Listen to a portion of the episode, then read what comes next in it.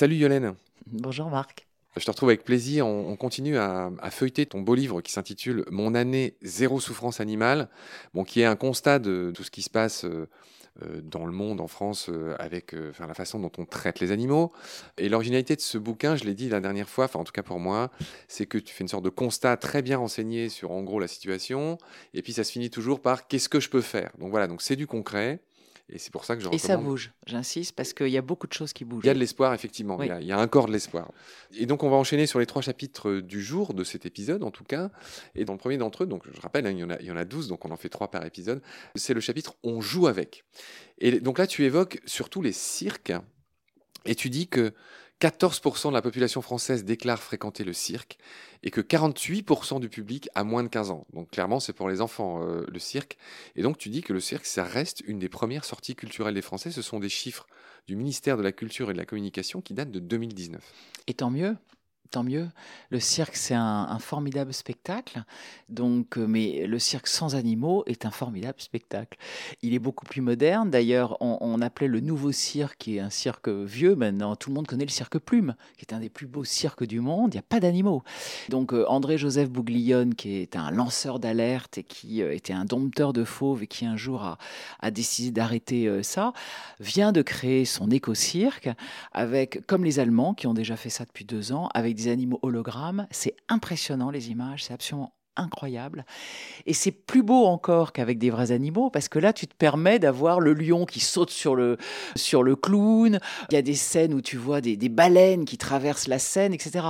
Donc en fait, le cirque, c'est de l'art. Il n'y a pas besoin d'avoir des pauvres bêtes euh, euh, martyrisées dans une cage pour faire de l'art. Donc vive le cirque, mais le nouveau cirque. Exactement, c'est ce que tu dis dans le chapitre Ça bouge, point d'exclamation. Donc toi, tu parlais du cirque plume, tu évoques aussi le cirque du soleil, Archaos, le cirque baroque et voilà, et, tu écris que ces cirques explorent une poésie plus contemporaine, des muraux de voltige, etc., tu l'as dit, euh, il y a moins d'animaux. Tu dis aussi qu'il y a 28 pays dans le monde qui désormais interdisent les animaux dans les cirques. La liste est longue, mais on va essayer de les dire. Autriche, Belgique, tu les as mis dans l'ordre alphabétique, Bolivie, Bulgarie, Chypre, Costa Rica, Costa Rica qui est toujours très en avance sur ces questions euh, euh, écologiques. Croatie, Danemark, Estonie, Finlande, Grèce, Guatemala, ah, même la Grèce, Hongrie, d'Orban, étonnant, Inde, Irlande, Israël, Italie, Lettonie, oui, as tous les pays baltes, Liban, Malte, Mexique, Pays-Bas, Pérou, Portugal, pas loin de chez nous, Roumanie, Singapour, Slovénie, Suède, et donc bientôt en France aussi. En 2028. Alors pour l'instant, c'est que les cirques itinérants, donc les cirques qui ne sont pas itinérants ont encore le droit d'avoir des animaux, mais pour le coup, je pense que c'est vraiment un chapitre euh, qui est très très positif, le chapitre de On joue avec, parce que ça n'existe quasiment plus. Si tu veux, dans dix ans, il y aura plus de cirque. Moi, moi je pense vraiment que c'est complètement ringard en fait d'aller voir un pauvre tigre euh, qui saute au milieu des feux. Je, veux dire ça. Et je pense qu'il y a des enfants que ça amusera plus un jour. Donc euh, c'est comme la corrida. Je parle évidemment de la corrida, qui est un sujet épouvantable parce que les gens ne savent pas que l'animal est préparé. Il est torturé avant. Euh, y a, sinon, tu penses bien que le toréador aurait pas beaucoup de chance de s'en sortir. Donc la, corrida est mille fois pire que ce qu'on peut imaginer et ce qu'on voit en réalité. Mais c'est pareil, même les Espagnols trouvent que c'est ringard. Tous les sondages montrent que c'est si les jeunes de 20 ans, ils vont pas voir la corrida. Ils ont vraiment d'autres choses à faire. Donc euh, voilà, à part les combats de chiens qui restent un vrai problème parce que ça revient dans les banlieues malheureusement. À part ça, c'est je pense vraiment que dans quelques années, ça n'existera plus et que si je réédite ce livre, je supprimerai ce chapitre. Youpi Tu donnes des chiffres sur la corrida, effectivement. Euh, on a fait aussi un beau numéro de combat avec Roger Lahana qui milite euh, à nos corridas. C'est même le premier épisode de combat a été consacré à la corrida et à la lutte de Roger contre cette pratique euh, d'un autre âge horrible. Les chiffres sont simples. Là, chiffre 2019, 74% des Français sont favorables à la suppression des corridas. bon, effectivement, ça c'est les chiffres 2019. Il me semble qu'on a dépassé les 80% on est en 2022. Tu dis que 40 000 taureaux meurent chaque année en Europe et près de 250 000 dans le monde, parce qu'il n'y a pas qu'en Europe qu'il y a des corridas, il y a aussi dans les pays euh, d'Amérique latine, dans certains. Tu dis qu'il y a 70 matadors qui sont morts dans les arènes, et tu dis que euh, voilà, c'est que en Espagne, il y a quand même toujours 18 000 corridas chaque année. Deuxième spectacle de masse après le foot. Et ça a rapporté 3,5 milliards d'euros à l'Espagne en 2014. Oui, mais justement, là je parle de 2014. Ça veut dire qu'aujourd'hui ça ne rapporte plus d'argent. Il faut savoir que la corrida est, maintenue par des subventions parce que les arènes se vident. Les gens qui vont à la corrida, je suis désolé pour eux, mais sont d'un certain âge, on va dire. Et du coup, c'est quand même un sport, enfin un art comme ils disent, en perte de vitesse, et même en Espagne. Donc, euh, sincèrement, euh, ça coûte très cher hein, la corrida. En plus, il y a eu pas mal de rapports de la Cour des comptes, c'est souvent pas très clean. et puis, c'est subventionné. C'est-à-dire qu'il n'est pas normal que nos impôts payent un art complètement ringard. Euh, tu évoques aussi tout, ce qui est course d'animaux. Donc, on va essayer d'être bref sur chaque. Euh, dis-moi quelles sont euh, en gros les, avancées. Tu, évoques déjà les courses hippiques, les courses de chevaux. Qu'est-ce qu'on peut dire de Qu'est-ce qu'il y a de nouveau sur les courses de chevaux? Ben, Les courses de chevaux, ça pour le coup, il y en aura sans doute toujours, mais elles commencent à avoir une certaine éthique parce que jusque-là, c'était absolument affreux. Tout ce qui était course de chevaux ou, ou course d'obstacles. Pour faire sauter un cheval, il faut souvent un peu l'obliger. Hein. Un cheval, il n'est pas fou, il n'a pas envie de sauter très haut parce que c'est dangereux. Donc, il y a a eu des méthodes absolument épouvantables avec des décharges électriques, des pointes. Enfin, donc c'est pour ça qu'en général, les chevaux de course ou les chevaux de concours sont extrêmement nerveux, sont dopés. Enfin, c'est un univers très glauque quand même. Mais comme c'est un univers feutré avec, euh, avec des gens qui ont beaucoup d'argent, euh, des belles femmes avec des caplines, euh, etc. Donc c'était. ça passait très bien dans le paysage. Heureusement, justement, c'est là où ça bouge. Ça commence quand même, même la fédération commence un petit peu à, bouger là-dessus. Et c'est bien, notamment, par exemple, la cravache, on a de moins en moins euh, le droit d'utiliser la cravache, etc., euh, etc. Tu parles ça des commence à bouger, voilà. Tu parles des électriques, tu parles de dopage aussi. Mmh, il y a eu beaucoup de dopage. Alors, ça commence à bouger. Non, celui qui, qui bouge le plus, et, et heureusement, c'est les courses de lévrier, qui sont alors épouvantables. Ça, c'est vraiment, euh, c'est parmi les pires. Hein, dans les, cynodromes. C'est les hippodromes, c'est les cynodromes. Voilà, et eux, ils commencent à disparaître dans le monde. Il y en avait à Macao, il y en avait beaucoup un peu partout. Il y en a en France d'ailleurs. Et, euh, ça disparaît parce que, euh, en fait, ce sont des animaux qui sont préparés avec des rythmes absolument effrayants, qui doivent gagner. Et quand ils gagnent pas, en général, on s'en débarrasse. Et notamment en Espagne, où on considère qu'on est blessé dans notre orgueil quand un chien n'a pas gagné. Et là, non seulement le, on le tue, mais souvent on aime bien le faire souffrir avant pour qu'il paye un peu et qu'il lave l'honneur de la famille. Donc ça, en Espagne, c'est pas c'est pas fait, mais euh, ça fait partie euh, des domaines où il y a de plus en plus de gens qui protestent. Et je pense qu'on va aller vers des vrais progrès aujourd'hui. Ah oui, alors là tu m'apprends quelque chose. En Espagne, le sport des galgueros, mmh, euh, donc les galgos, ce sont les lévriers espagnols, et donc qui sont pendus avec les pattes de derrière qui touchent le sol pour que leur agonie dure en cas de défaite. Mmh. Mais ils sont fous, les Espagnols. Euh, ok, tu parles des combats de coq. Là, pour le coup, c'est un problème euh, qu'on connaît bien en France, les, combats de coq. Alors, les combats de coq, combats de chiens, oui, ça commence quand même beaucoup à, s'arrêter, les combats de coq. Il y en a encore un peu dans les dom-toms, mmh. mais euh, là aussi, de, de, moins en moins. Hein. C'est c'est aussi quand même des sports d'antan, quoi. Ça fait quand même un peu ringard. Si je vois pas un jeune qui dit ah ben dimanche j'ai un combat de coq quand même. Donc tu as encore un petit peu, mais de moins en moins. Non, le pour moi la face sombre de ce chapitre, c'est les combats de chiens. Ça c'est un vrai souci parce que malheureusement ça revient. C'était en train de disparaître et dans les banlieues on le voit bien, on voit plein de gamins qui se baladent avec des pitbulls, qui sont des pauvres bêtes en général euh, extrêmement euh, malmenées. Mais ils se battent pas tous. Il y en a quand même beaucoup malheureusement. Et quand on enquête un peu les associations qui s'occupent de ça, euh, c'est compliqué. Parce qu'en plus, là, on est dans la violence euh, avec un grand V, donc c'est très compliqué d'enquêter et de bouger là-dessus. Chapitre combat de chiens dans le monde, là aussi tu m'apprends des choses. Euh, certains pays autorisent encore, comme le Japon, les combats de chiens traditionnels, ça s'appelle le Tosa Inu. Mhm. En Thaïlande, on préfère les chiens contre les sangliers. En Russie et dans les pays de l'Est, où le trafic d'animaux est florissant, on les lance contre un ours enchaîné ou un renard. Ça, il y a des images euh, qu'on voit partout. Hein. C'est effrayant. Cette pratique mm. perdure en Tunisie, au Pakistan ou même chez nous. Et tu parles en Floride du trunking, qui consiste à enfermer deux chiens dans le coffre d'une voiture, qui s'appelle le trunk, qui roule pendant qu'ils se battent à mort, musique à fond pour pas qu'on entende les cris, rap généralement. Ah oui, euh, ok, le progrès vient de nos amis états-uniens une fois de plus. D'accord, donc euh, en résumé, ah oui. Alors, euh, tu vois, quand je te disais qu'on croyait savoir et qu'en fait on découvrait beaucoup de choses, c'est vrai, c'est C'est un univers quand même très compliqué. Un mot rapide sur la zoophilie, qui est le dernier ça, point de c'est- ce ça, c'est pareil. Alors, c'est très, très, très, très glauque. Là, on atteint le, le- le summum. Donc, c'est très nouveau. On ne connaît pas ça depuis longtemps. Donc, il y a. Les films zoopornographiques. Voilà, en fait, et notamment en France, on a. En fait, euh, bah, alors ça a toujours existé. Mais justement, on s'imaginait que c'était vraiment euh, dans des contrées un peu reculées et au XVIIIe siècle. Je lis, Et je lis ce fait- que tu écris. Sodomie, fellation, par l'humain ou par l'animal, tout est possible. Vous avez une préférence cochon, veau, chèvre. Faites votre choix. Au sexe parade, les chiens, puis les chevaux, puis les poneys. Euh, pardon, c'est pas drôle. Et, Suivi par les animaux de ferme en général. ouais. On évite les chats à cause des griffes. Ouais. Ce qui est vrai.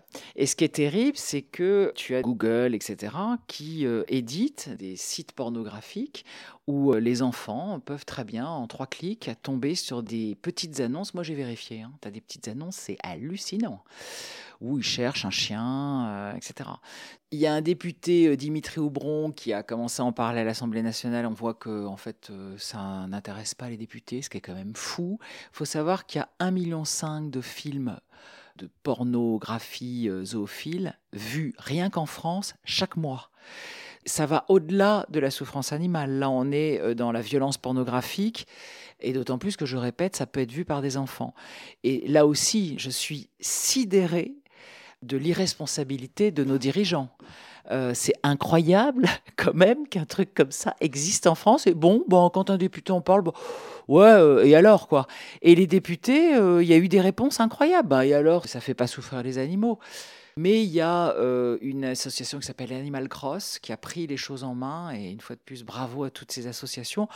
Donc, j'ose espérer que ça bougera. Mais, et ça, c'est un domaine extrêmement peu connu. Moi, je ne le connaissais pas avant d'écrire le livre. Alors, on va enchaîner sur le chapitre suivant, euh, Yolène, euh, qui est On les détruit pour que ce soit propre.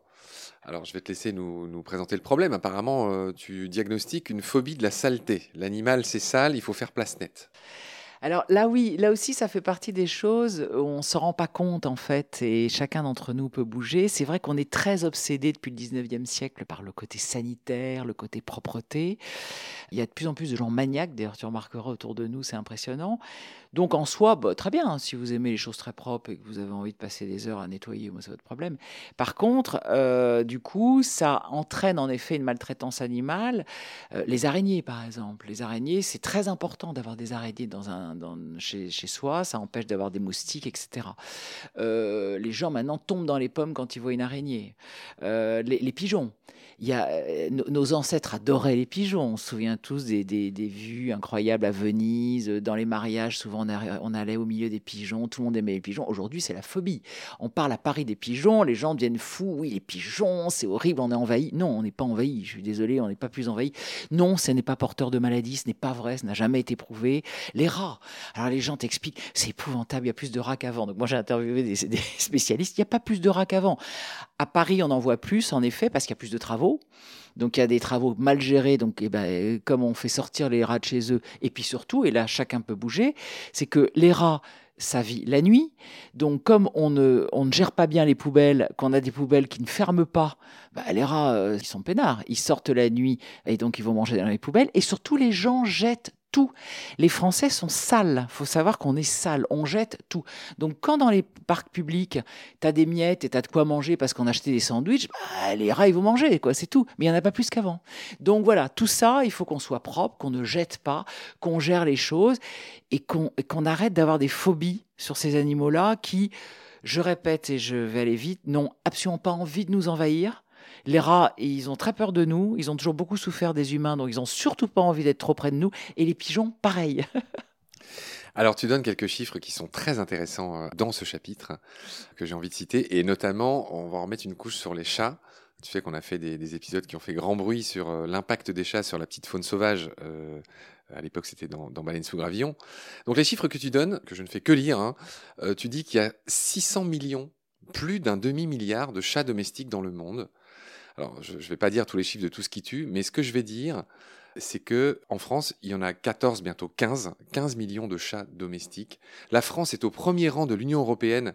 Les deux tiers d'entre eux ont accès à l'extérieur, et donc ça fait pas loin de 10 millions de tueurs potentiels, juste nos chats domestiques de propriétaires. Parce qu'il y a aussi, tu rappelles que chaque année, c'est ce qu'on dit dans nos épisodes, mais il n'est pas inutile de le rappeler, un chat domestique tue 27 proies par an. Chat domestique, 27 fois par an. Chat errant, pas loin de 300. Donc en, gros, on est sur 10 fois plus. Et le chat arrêt, c'est-à-dire un chat domestiqué qui est revenu à la vie sauvage, il en tue plus de 1000. Voilà, donc euh, ok, tu rectifies une idée reçue, tu dis qu'il n'y a que 23 000 pigeons bisés à Paris et non pas 100 000 comme certains le disent. Et tu dis que dans les villes, euh, entre guillemets, où il y a beaucoup de déchets alimentaires, euh, vieux égouts, nanani, c'est pas loin de 2 rats par habitant contre 0,1 dans les villes propres. Où sont les villes propres, Yolène bah, Je vais te faire rire, mais par exemple Monaco, qui est un des exemples, donc on sait que c'est très propre, hein, Monaco, ils ont une, ils ont une gestion des, des poubelles incroyable, etc. Il n'y a pas un rat. Ils savent pas ce que c'est. En fait, tous les spécialistes du rat te disent que si une ville est propre, il n'y a pas de, plein de déchets alimentaires qui traînent par terre et que les poubelles sont bien fermées ou alors ramassées avant la nuit, il n'y a pas de rats. Hmm. Les rats se débrouillent et restent chez eux. Et sur le chat, oui, c'est un vrai sujet tabou en France, qui est un vrai problème. Alors, euh, les gens tout de suite disent Ah, mais vous n'aimez pas les chats. Mais si. Ah oui, c'est fou. Hein. Mais moi, j'aime les chats. À chaque fois qu'on en parle, les gens, ils nous ah disent mais c'est Ah, mais c'est les agriculteurs. Ah, mais c'est un autre problème. non, c'est les chats. Et parce que les gens ne gèrent pas leurs chats. Les gens les, les, laissent comme ça. Et moi, j'ai un chat. Elle ne sort pas la nuit. C'est une chasseuse épouvantable. Elle ne sort pas la nuit déjà. Et dans la journée, elle tu sort, mis une clochette? Elle a deux clochettes et une petite collerette qui a été inventée par les ornithologues. Yolène, j'ai envie de te prendre pour dans mes que les animaux, euh, les animaux la voient. Et elle arrive encore à en tuer quelques-uns. Malgré les deux clochettes et la collerette bah Parce que c'est une vraie chasseuse. Mais c'est ça le problème, c'est qu'il faut bien que les gens comprennent que le chat, avec sa petite tête toute mignonne, moi j'adore les chats, il mmh. n'y a rien de plus mignon et de plus câlin. C'est un, un, tueur monstrueux, c'est un serial killer le chat. Il, il tue pour s'amuser et il tue très bien, avec beaucoup d'efficacité. Donc je vous en supplie, déjà ne laissez pas sortir vos chats la nuit parce que c'est la nuit qui chasse. Il se trouve que je connais très bien le problème des chats et tu le résumes à merveille. Gérer les chats, les solutions que tu proposes sont hyper concrètes. Un, je le fais stériliser. Deux, je le laisse jamais sortir la nuit, tu l'as dit, pour éviter le carnage.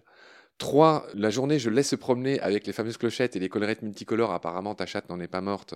Elle est très heureuse même. Elle est très heureuse. 4. Euh, je laisse mon chat à l'intérieur et je le sors tous les jours avec un harnais à un moment partagé. Il adore. Ça tombe bien, c'est ce qu'on fait avec les chiens. Enfin, c'est vrai qu'on s'est habitué à laisser les chats faire ce qu'ils voulaient, mais à un moment donné, il va falloir juste réfléchir. Je sais plus où on en est, mais point suivant, je le fais jouer. Un chat dont on s'occupe a moins envie de chasser, très juste. Je le nourris bien pour qu'il ne chasse pas parce qu'il a faim. Bon, ça suffit pas, mais chacune de ces petites mesures additionnées, euh, c'est efficace, on le sait. J'aménage mon jardin avec des cachettes pour les petits animaux et des tubes en plastique pour protéger, une mangeoire, gris stop chat, pulvérisateur d'odeur, plantes que le chat n'aime pas, appareil à ultrasons. Les moyens sont multiples. C'est très complet ce que tu dis. Absolument. Et c'est important parce que le chat est devenu la troisième raison euh, de la perte de la biodiversité, après l'empoisonnement, pesticides, etc., et après la bétonisation. En fait, en gros, l'animal, il sait plus où loger parce que tout est bétonné. Il sait plus euh, quand il mange, il se fait empoisonner et quand il arrive à peu près à s'en sortir, il se fait tuer par le chat du voisin. Donc et en plus, ça devient un vrai problème. Il y a des pays comme l'Australie ou la Nouvelle-Zélande où maintenant les chats sont interdits parce que les chats qui n'étaient pas des, animaux de là-bas ont été importés par les, colons européens et ont ratiboisé des dizaines et des dizaines d'espèces, notamment de reptiles, de petites grenouilles, d'amphibiens, d'oiseaux, etc. Et donc euh, aujourd'hui, beaucoup d'anglo-saxons gardent leurs chats chez eux. Et en effet, c'est pour ça qu'Éric Baratet, qui a écrit un livre qui s'appelle Culture féline, il dit qu'aujourd'hui on est arrivé au chat-chien. Comme autrefois, c'était la même chose pour les chiens. Les chiens étaient tous errants n'allait jamais dans les maisons. Il faisait tellement de dégâts à tuer les lapins, les moutons, etc., qu'on a fini par les mettre en laisse et les garder chez soi. Et eh bien le chat, c'est la même chose. Il fait tellement de dégâts aujourd'hui que dans les pays anglo-saxons, beaucoup de gens les gardent chez eux et les chats sont très heureux. La seule chose qui est assez étonnante, c'est qu'ils commencent à avoir les mêmes maladies que nous et les mêmes maladies que les chiens chez nous, c'est-à-dire euh, anxiété de séparation et obésité. Donc, occupez-vous de vos animaux et ne les nourrissez pas trop et ils seront quand même très heureux s'ils restent chez eux. Yolène, tu évoques les solutions, on va les parcourir rapidement avec toi. Tu nous encourages à utiliser moins de pesticides et retour aux méthodes de grand-mère, c'est-à-dire en gros, c'est le vinaigre blanc, c'est très bien pour nettoyer, savon noir, pierre d'argile blanche, bicarbonate de soude et huile de coude avec ton éternel humour. Tu nous encourages à laisser nos tondeuses à l'arrêt et à mettre des moutons à la place. Ça se fait de plus en, dans plus en plus de villes, y compris à Paris. Dans le petit parc derrière chez moi, il y, a des, il y a des moutons euh, pour tondre, c'est pas con. Et au fameux chapitre Et moi, qu'est-ce que je peux faire? Donc, jardiner au naturel, attendre la bonne saison, euh, tondre, on a déjà parlé, euh, planter, jouer les mamies, ne pas nourrir les pigeons, nanani, respecter les araignées, Nourrir les oiseaux l'hiver. Alors là, je crois que c'était mauvais de mettre de la graisse, tu sais, les boules de graisse, là, apparemment, c'est pas bon pour eux. Qu'est-ce que tu entends par nourrir les oiseaux l'hiver? Moi, je les nourris beaucoup et franchement, j'ai vu le résultat. Ça fait trois ans que je les nourris et Ces ça oiseaux a sont explosé. Non, mais ils sont beaucoup plus nombreux et ils ont l'air très joyeux. hein, Ils chantent tout le temps. Non, moi, je donne des graines, des graines de tournesol qui marchent pour toutes les espèces.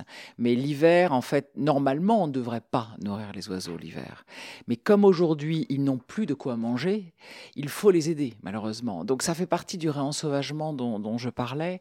Euh, il faut aider les animaux à supporter euh, les, les moments difficiles. L'hiver, ils n'ont pas à manger. Il y a moins de fruits. euh, quand- en général, il n'y en a pas du tout. Il n'y a pas d'insectes, etc. Donc, si on donne un peu de nourriture, euh, et là, on peut aller sur la LPO. C'est une bonne façon d'aider la LPO. On peut acheter euh, des graines euh, chez les ornithologues ou chez à la LPO, et ça marche vraiment. Chère Yolène, pour finir cet épisode, euh, on va aborder le chapitre suivant. Tu parles en gros des zoos, tu dis on les envahit. Donc tu parles beaucoup de l'animal captif. Euh, Et on va essayer de faire court. Qu'est-ce que tu veux dire sur... euh, en gros, tu poses clairement la question, quel avenir pour les Mais c'est compliqué les zoos, c'est un vrai problème parce que beaucoup de gens sont contre les. Euh, moi, je serais plus nuancé là-dessus. Euh, D'abord, fermer tous les zoos, c'est impossible, donc il faut trouver une autre solution. Et les zoos peuvent avoir une vraie mission. Donc il vaut mieux plutôt que de dire fermons les euh, etc., il vaut mieux dire aidons les zoos à bouger, à évoluer, ce qui est le cas des zoos modernes. Un zoo comme Beauval, qui est un, un très beau zoo en France, qui est devenu le quatrième zoo le plus important du monde et qui est considéré par les Américains comme le plus beau zoo du monde, ils font énormément de choses.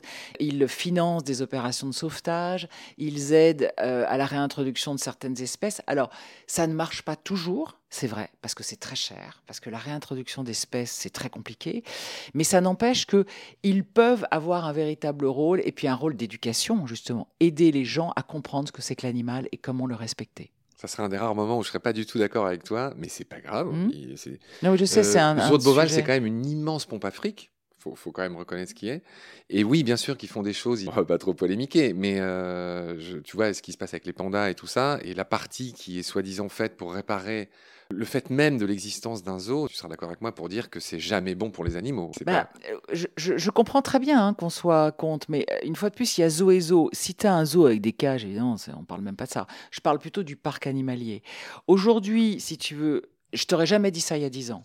Il y a 10 ans, j'étais contre les. Aujourd'hui, le drame est tel, avec la chasse notamment, et avec la brocante, avec la, la, braconnage. le braconnage, que l'animal est presque plus en sécurité dans un parc animalier que dans la nature. C'est terrible à dire. hein. Je ne dis pas que c'est une bonne nouvelle, mais c'est comme ça.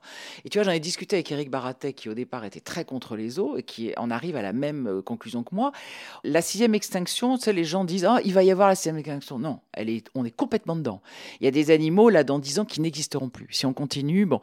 Donc il y a un moment où tu ne verras plus d'animaux que dans les zoos. Et peut-être que ça peut les sauver. Je Eh ne dis pas que c'est une bonne solution. Oui, oui. Je dis que malheureusement, je n'en vois pas d'autres. Oui, oui, certes. Mais moi, je pense plutôt à des réserves. Déjà, les nombres Bien sont sûr. anecdotiques. Non, je suis d'accord. Et, tu sais très bien que les zoos existent pour faire du fric et non pas pour protéger les animaux. Ne nous, ne nous voilons pas la face. Euh, les zoos existent. Je pour suis pas tout à fait d'accord. Ah. Je suis non, je suis pas tout à fait d'accord. Tu vois, par exemple, moi, je travaille, je, disagree. je travaille avec le, le zoo de la Bourbansais où j'organise mon université été de l'animal. Ils font partie, par exemple, de toute une opération européenne où ils récupèrent ce qu'on appelle les loups à crinière, qui sont des loups très peu connus du Brésil qui sont en train de disparaître. Il y en a plus. Euh, je crois qu'il y en a plus que 200. Ils sont en train d'en récupérer dans plusieurs zoos. Ils sont en train de les faire euh, procréer pour avoir des petits. Et c'est les scientifiques du Brésil qui leur ont demandé s'il vous plaît, vous avez des moyens, aidez-nous à sauver cette espèce. Et une fois qu'ils auront euh, fait des petits, dans une génération, ils vont essayer de les relâcher. Donc, je sais que c'est pas. Tout n'est pas blanc, tout n'est pas noir. Je trouve que sur le zoo, c'est compliqué, mais je comprends très bien qu'on soit contre. hein. C'est une vraie discussion. En effet, cher Lionel. Sur ce désaccord euh, qui n'est pas euh, mineur, je, Non, je non, tout à fait, et qui- en- et qui est passionnant d'ailleurs. S'achève notre second épisode. Je te retrouve très vite pour la suite. Prends soin de toi. Salut. Merci.